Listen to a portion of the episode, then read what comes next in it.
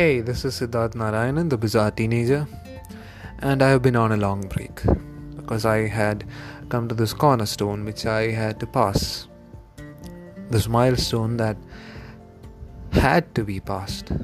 It was in a way forced onto us, given the uh, lockdown and, and the hectic atmosphere. But everything turned out well, and I have crossed it this huge burden has been laid off my back. And I gotta say, it wasn't me versus the world, even though it felt like it. It was a joint effort. It was the collective effort. The many hands played their part in what unfolded on the 13th of September. Sure, if you're guessing as to what it is, just Google that date and the region, India. What happened in India on the 13th of September. I'm sure you can figure it out.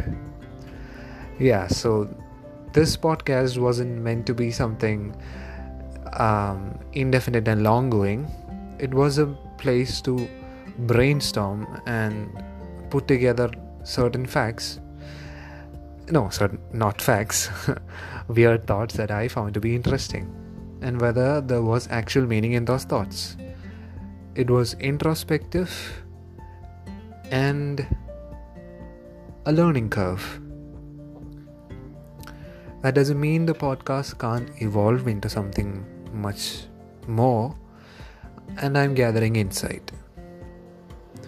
And I assure you guys, um, if anybody wants to contact me or get in touch, I'm always short on friends. so feel free and reach out. Yeah.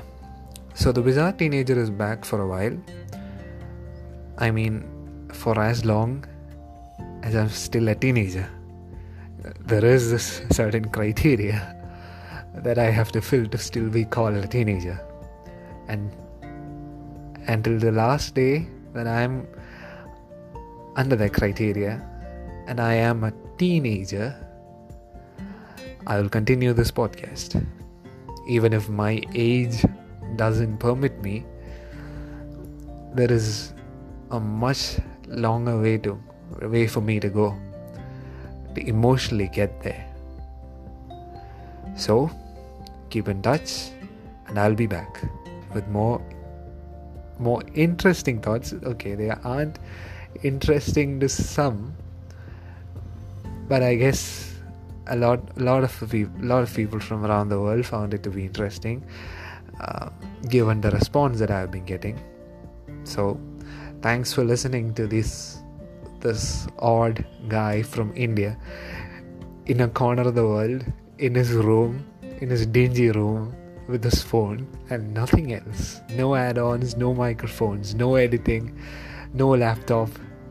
Completely inaccessible and unedited. Thank you for paying heed to my thoughts. Thank you for being there